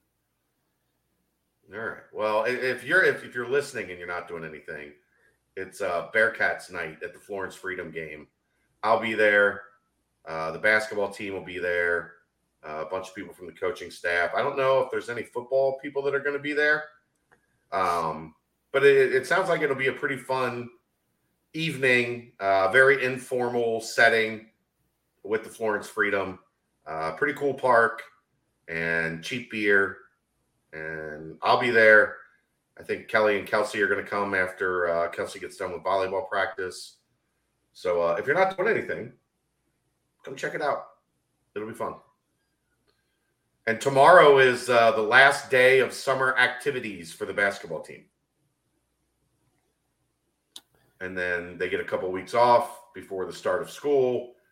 And uh, so the, the focus is going to pretty much entirely be on football outside of, you know, some recruiting stuff. Um, do we get a decision from Isaiah Collier here in the next couple weeks? He started his Michigan visit today. I need you guys to do me a favor, right? Please. Can we stop policing? Like, well, I didn't see that on the board, but you talked about it on the podcast. Like, I, I mentioned in a podcast, I mentioned on Monday some things about Isaiah Collier that I said like two weeks ago on the board. well, can we can you write everything on the board that you say on the podcast? Well, most of the stuff I say on the podcast has been on the board in some way, shape, or form. The only thing we've done a little bit different is me giving my player thoughts, like specific game evaluations when I'm on the road, so that I don't have to stay up until four o'clock in the morning writing and then waking up at eight o'clock in the morning and going back to the gym. I promise you're getting all of the information 90, 95% of the information on the board before you're getting it on the podcast. Yes. I promise. Uh, I don't know. You got anything else? You guys got anything else? Anything you want us to uh, discuss here at the end of the show? Uh, I want to know a little bit about who the new Bond villain that the basketball team offered today. What, what do you know about him? Uh, he's been uh, like a a manager, practice guy. No, the guy from Arizona. What? A, junior college. Oh, the guy they just offered. Yes, he's got the uh, Bond I, villain name. Yeah, I don't know a ton about him yet. Um, I know he's a guy that uh, obviously with the the recruitment of Davion Thomas, they have spent some time at JUCO events uh, over the past couple weeks. And when you spend time at JUCO events, obviously you find some guys that you like. Um, I was actually texting with a source about him. Uh, Yak Yak Yavel Yaxel Lindenborg. I'm gonna go, yeah, Yaxel Lendeborg. Yeah, Lendeborg. There's no there's no second in Lendeborg. Um interest from Oregon, Cincinnati X, uh, offers from Memphis, Houston, you know, a guy that uh, uh, a JUCO guy, twelve points, eleven boards, one and a half blocks a game. Uh, doesn't look like much of a shooter, but um, as we've talked about, this is uh, this is a, a team that's not going to have a ton of rim protection going forward. So if you can get a guy that can rebound and block some shots uh, potentially on a roster that's going to need six, seven, eight players next year, um, you look into it. So I think yeah. that's it's kind of.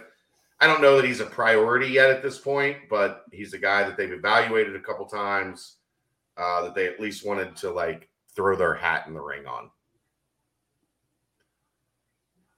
So yeah, that's what I know about him so far. I'm still I'm getting nearer to starting the the hot board,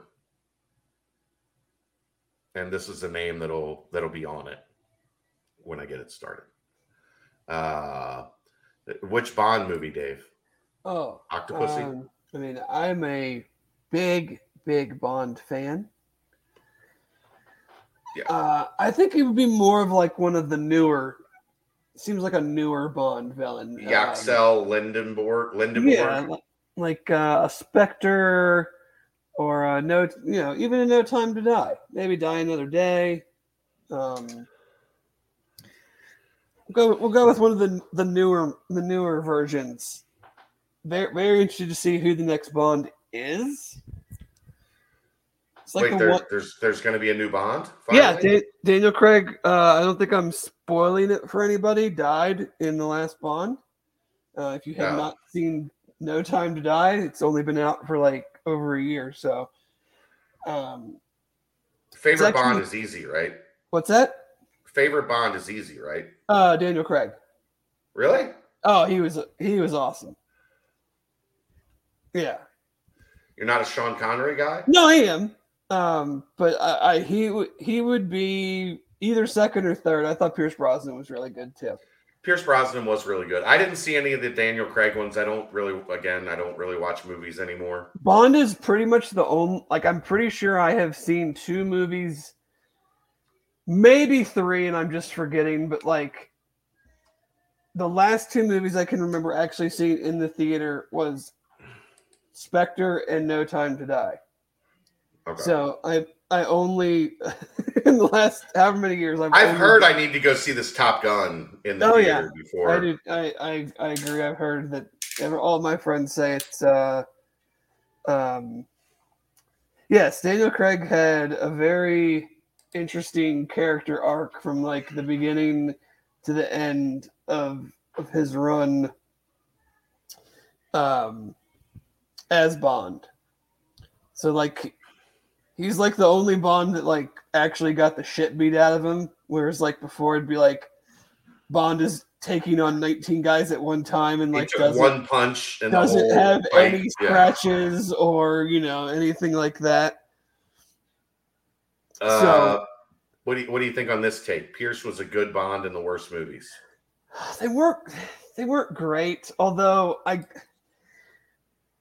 I'm I'm a little partial to those movies just because like that's when the Bond video game came out and you got to play like proximity mines in the uh yeah. you know in whatever um still top 3 video game of all time goldeneye it's pretty awesome i yeah. i played thousands of hours of goldeneye yeah goldeneye is a, gr- a great great game um thousands of hours of goldeneye but yeah, like uh, I like no um, Die Another Day. I thought was was okay with Pierce. Um, I'm trying to think, but yeah, they're they were just kind of they were just like very I don't know cookie cutter. Yeah, kind of. But they, yeah, they kind of fit into like what Lambig talked about was like these other like po- posh bonds. Like he just like n- nothing bad ever happened to the guy except the one scene where he was getting his uh his family jewels really you know which that that was uh oh no that was Daniel Craig too um see like he's he just got the crap beat out of him in like almost every movie which made which made him I think a, a more lo- realistic likable character but yeah Goldeneye was was good Goldeneye was his only decent movie, Jason said. One of my favorite Bond's uh, movies is I'm trying to th- I'm trying to blank on the name. H- has Connery um isn't even technically like a Bond movie, but they had this I don't think it's technically a Bond movie. They had this wild video game where you're like across from another player. Like this rich guy had this video game where you're like shooting and it electrocutes your hands as you like take over countries. Um,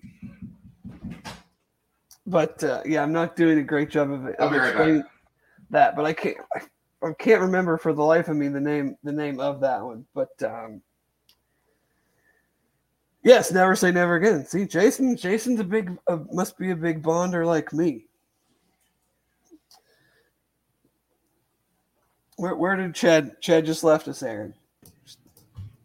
I, I never know what he's doing over there. I never, never know what he's doing over there. It's like it's like uh, mom and the meatloaf.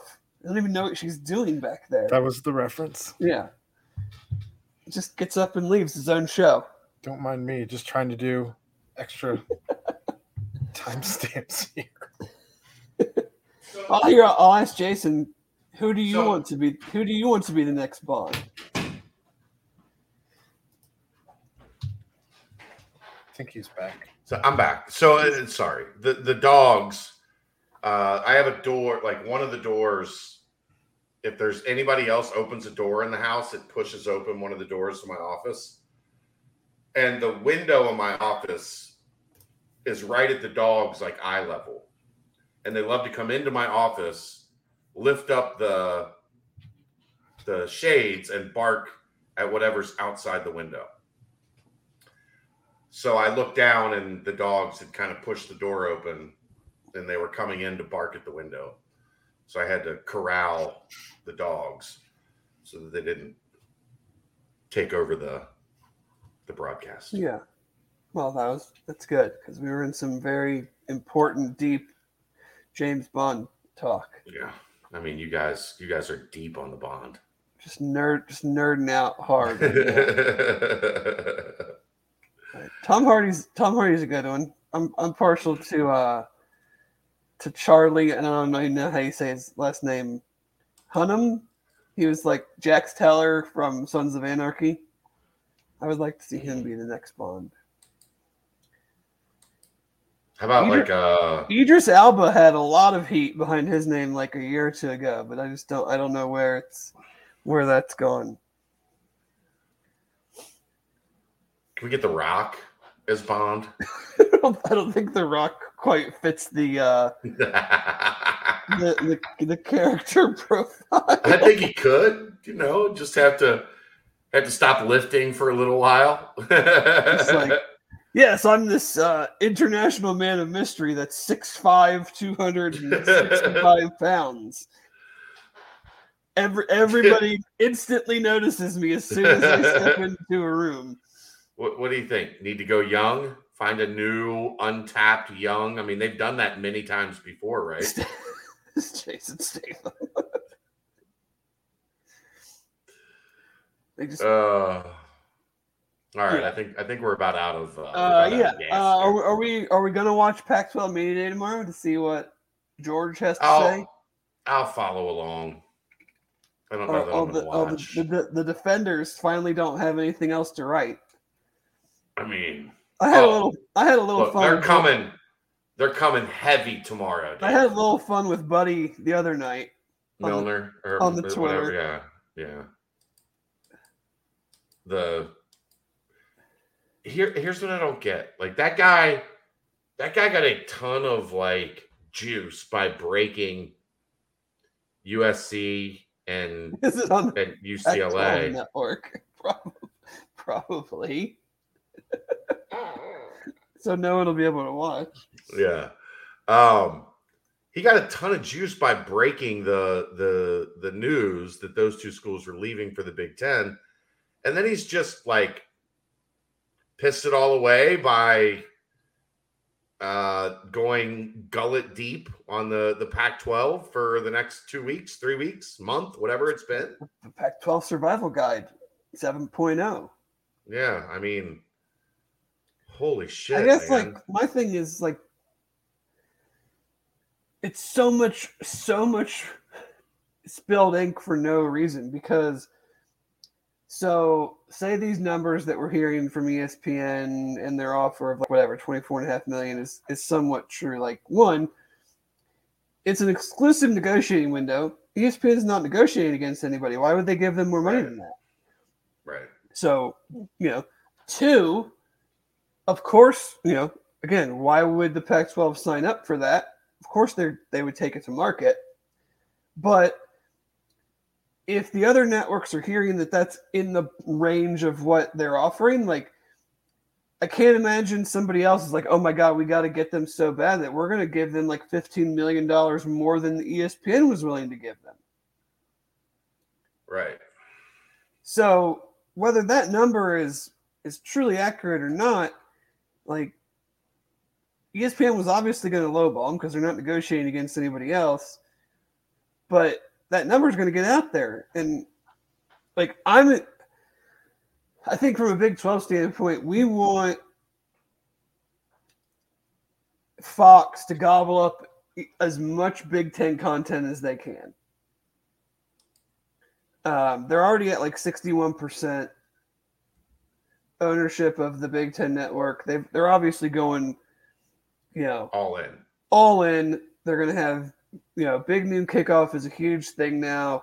Grabbing UCLA and USC, like, so, you know, them going even more in on the Big Ten,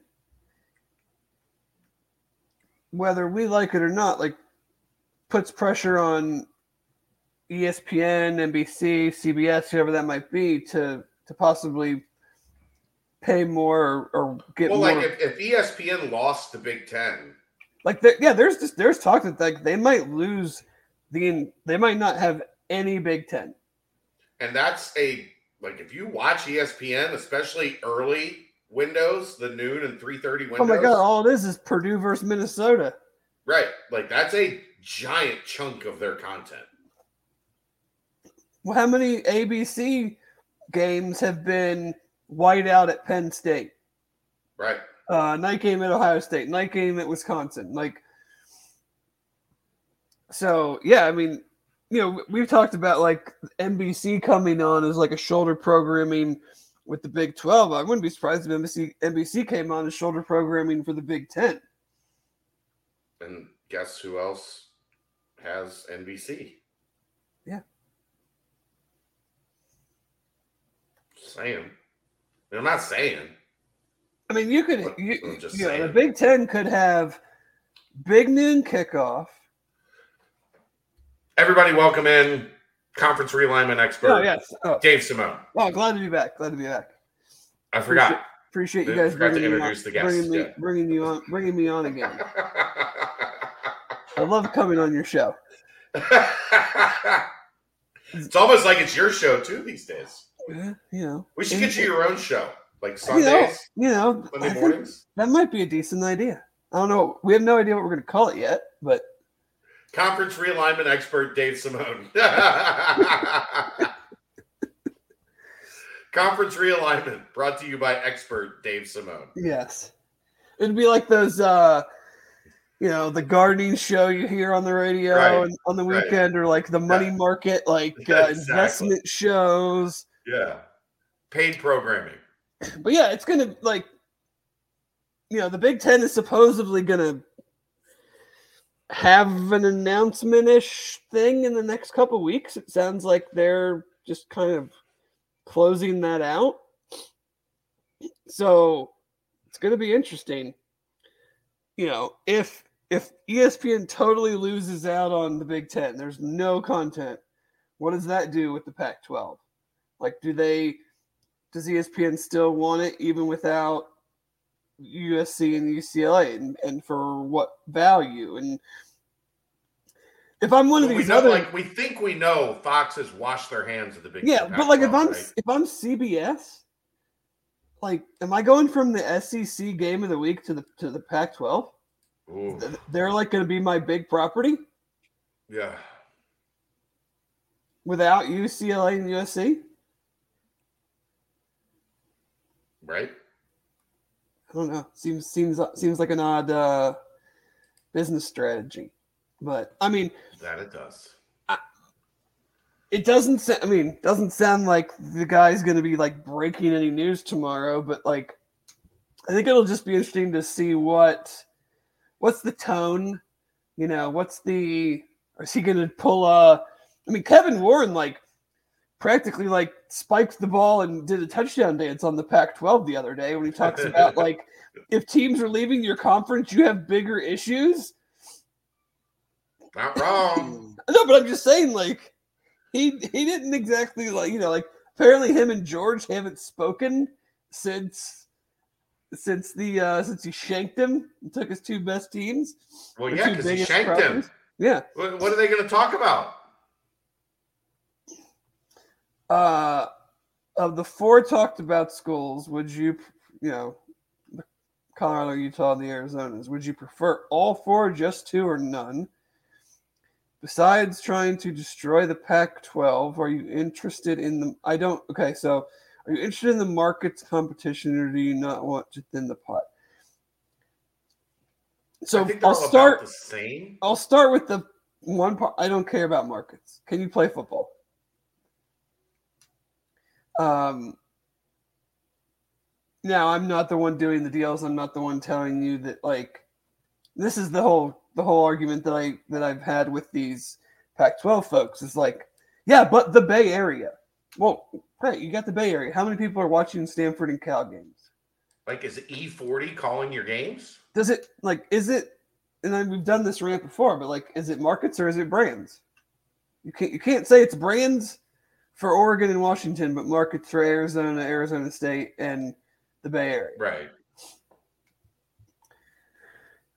um, I mean, if I'm just looking from a football standpoint, like I'll take Utah and Arizona. Arizona's not great, but like they're usually pretty solid. Arizona State's a dumpster fire right now. Who knows what that's going to be in the coming years?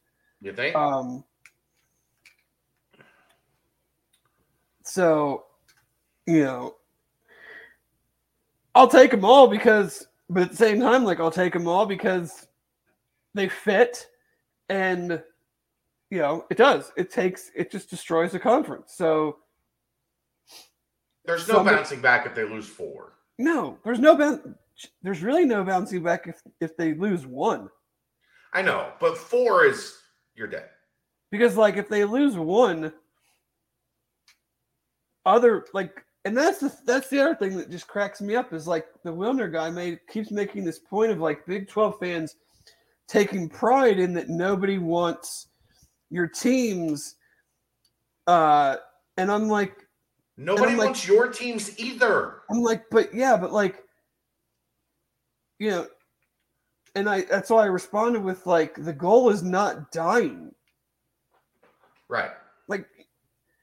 Yes, maybe there are teams in the Pac 12 that are more valuable or more, um, I don't know what the word I'm looking for is like more coveted, but all the other Pac 12 teams know that.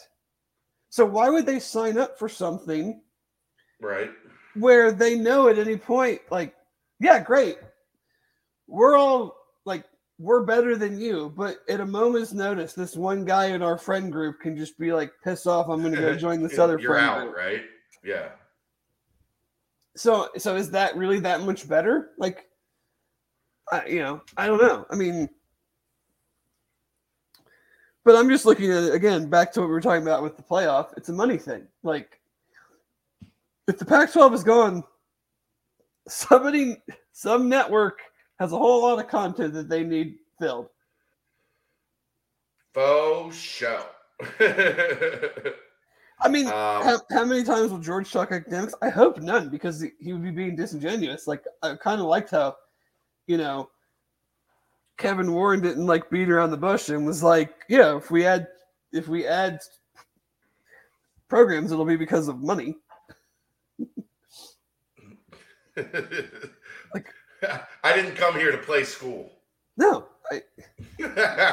you know, Kevin I'm, Warren's. I'm, what was that? Uh, Cardale Jones. That? Cardale Jones. Yeah, I, I, didn't. I didn't come here to play school.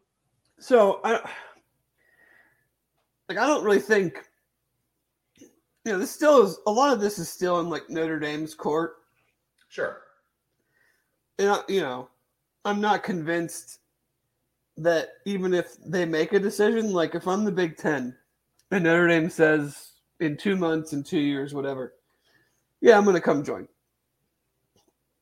Why do you have to bring anybody else with them? Uh, uneven numbers makes for weird scheduling, I think, is the biggest concern there, right? Like you need it. You don't have to have it even, but it just makes life a little easier if it's even it makes it easier, but I guess my point is like if you've got Notre Dame and Ohio State and USC and Michigan and Penn State, Wisconsin, I'll throw, Iowa, I'll throw, I'll throw, UCLA in there from a from a basketball standpoint to go with your Indiana and Michigan State and um like is like do you really need another another school to just make scheduling easier when the likelihood is that that then strips down the money that each school gets? Right. Because if that if that other school was that damn valuable, they'd be in the big the Big Ten. yeah, I mean and, that's kind of that's kind of the thing, right? Like if the Big Ten wanted to end the Pac-12, it would have already been dead. Yeah, like you're obviously waiting for Notre Dame. Yes, like if they wanted to go USC, UCLA, Stanford, Cal, they would have.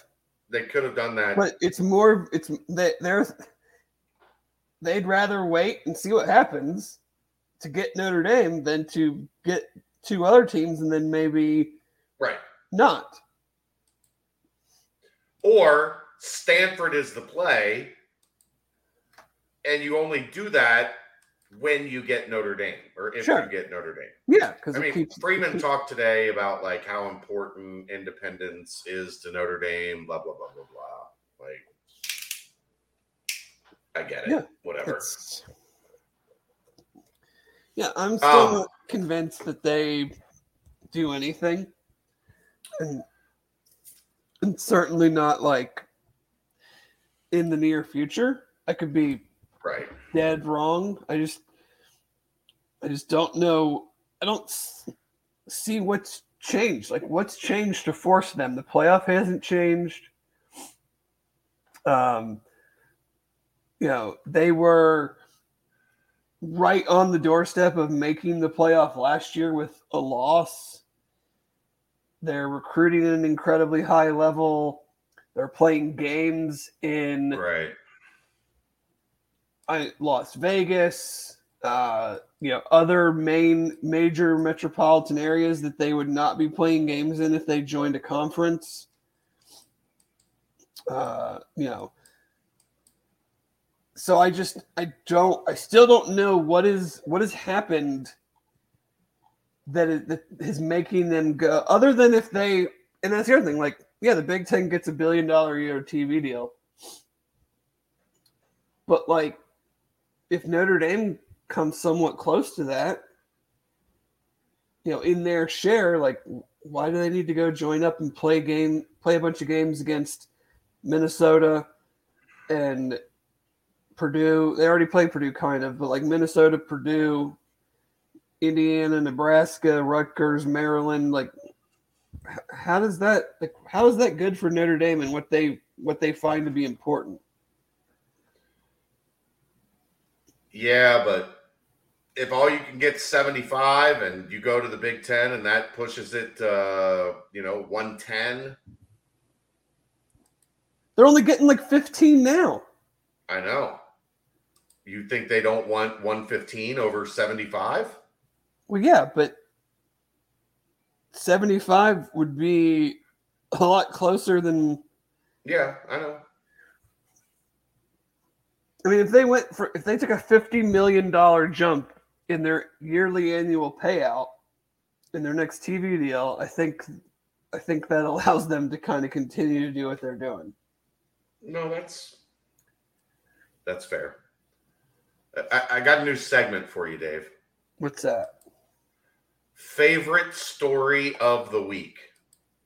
Okay. I have a favorite story of the week. Okay. Did you see today that the best name in college football uh, signed a new NIL deal? Boogie Knights? No. Or Boogie Knight? Dakotas Crawford. Oh, okay, yeah. As the new spokesperson for a uh, heating and cooling company in in Lincoln, Nebraska. I like it. I do not. think, I do not think he has the best name in college football, though. Okay, I mean it's in terms of NIL. I mean, pretty good. Boogie Night. Yeah, Boogie Night is pretty good. I mean, I could think of a couple websites that might be willing to pay him some money. I don't think you're allowed to use those websites for NIL. I mean, after college, he might he might he might have something going on. But I mean, this is what NIL like at, at, its peak. This is what NIL is supposed to be, right? Aaron, I'm not a specialist. I'm an expert. Expert. Realignment expert. David Simone. You get it's hard to find good help these days. I mean, how are people supposed to trust what I'm saying if if I'm only a specialist. I mean, there's lots of specialists. There's only so many experts. Right. Specialists are a dime a dozen. You got to get your degree, I guess, in realignment, which I'm pretty sure you have. I have multiple degrees in realignment. Yeah. Real, there we go. Realignment expert he unstarred the other one too. Good work, Eric. Good work. But uh, yes. yeah, my, my favorite story of the week is uh, Decoldest Crawford uh, becoming the new spur- spokesperson for SOS Heating and Cooling. I like it. That's outstanding. I'm telling you, man, Nebraska's not great on the field, but they might be the kings of the NIL because their fans just they care so much about the program. Like that, they do that they do. All right, I think we're done here. We made it to two. I don't know how the hell we made it to two hours. I thought we were done a half hour ago. Well, we talked about some bond. Yeah, and then we let you get into you know some realignment talk I, ahead I did some some experting. Yeah. Yeah, General, General Booty. General Booty's a great name. General Booty's a, a good name. Um, Arkansas actually has uh, Bumper Pool was that his name? Pool, Bumper Pool, I think so.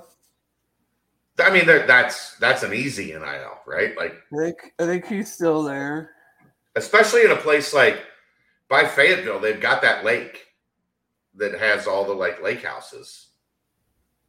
Like, yeah. how are you not? How are you not selling bumper pool sets to all those places where people go to stay? That's his real name too. Yeah, that's his real name.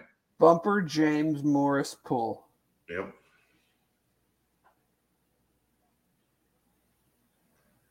Get the NIL deals done. That's right. Aaron is, is, is just losing his mind on these uh, timestamps oh, today.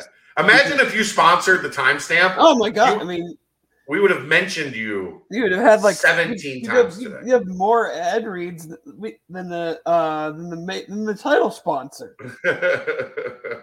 like, do you do an ad read for every for every, every timestamp? Time so do you every do they stamp. pay by the timestamp? Nope, they just pay by the episode. See, you're gonna get yourself in some trouble with our title sponsors then. Luckily, we do a lot for the Grail in our title sponsorship. Well, I'm I'm working on some some sponsorships for the for the new show. I know you are. We need, we need to talk about the we need to have a, a meeting about the financials of this new show and and the and the sponsorships that I'm working on. Hey, you sell sponsorships, you get a large majority of the sponsorships. I just need to pay the taxes on it. Do I get a large majority of the new show? Content? I mean, it's your show. I can't pay myself. Dave's morning after show. Sponsored by the morning after pill. Sponsored by Trojan. oh well, man! I, I just got That's a, text. a great place to end uh, I, You're still on the pod? Yeah. Yeah, you need to go. I, think, I think I do. All right. Well, great show today, Dave, as always. Uh, appreciate your conference realignment expertise. True romance. Oh no, I trust me. I, I, used to I used to work a true romance gig every year at their warehouse when they would do the warehouse sale, and I would just get to walk out with like a whole basket full of uh, goodies. Apparatuses. Apparatuses. That's the end. We'll see you next time. It's the BCJ podcast brought to you by the Holy Grail right here on BearcatJournal.com. Bye bye.